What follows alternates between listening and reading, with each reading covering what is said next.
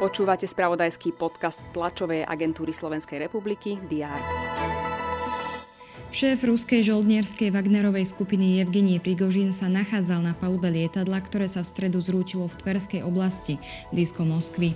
Potvrdil to ruský letecký úrad. Prezidentka Zuzana Čaputová rozhodla o odvolaní riaditeľa Slovenskej informačnej služby Michala Aláča. Právomoci riaditeľa bude vykonávať jeho námestník Tomáš Rulíšek. To sú niektoré z noviniek, ktoré sa udiali včera. Aj vo štvrtok 24. augusta budú redakcie TASR mapovať všetky dôležité udalosti. Vitajte pri diári. Minister životného prostredia predstaví v Banskej šťavnici terénnu podporu dobrovoľníckých aktivít. Ich účelom je záchrana unikátnej historickej sústavy tvorenej tajchami a ich jarkami a vodnými štôlňami v okolí Banskej šťavnice. Na Slovensku sa má realizovať výstavba geotermálnej elektrárne. Prvým krokom bude podpísanie memoranda o spolupráci medzi Prešovským samozprávnym krajom a spoločnosťou PV Energy.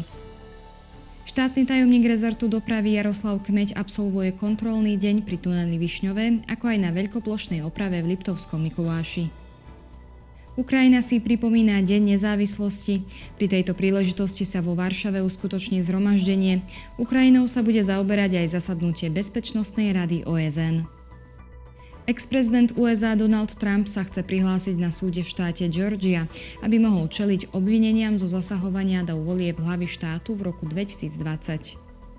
Súd v Moskve rozhodne, či opäť predloží vyšetrovaciu väzbu zadržaného reportéra denníka Wall Street Journal Ivana Gerškoviča. Obvinený je zo špionáže. Futbalisti Slovana Bratislava nastúpia v prvom zápase play-off Európskej ligy proti cyperskému klubu Aris Limassol. V Bratislave treba od 6. rátať s obmedzenou premávkou v úsekoch Trnavského mýta, Trnavskej cesty a Bajkalskej ulice. Dnes bude na Slovensku slnečno, teploty sa vyšplhajú na 28 až 33 stupňov.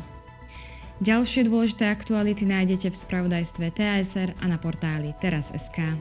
Želám vám príjemný deň.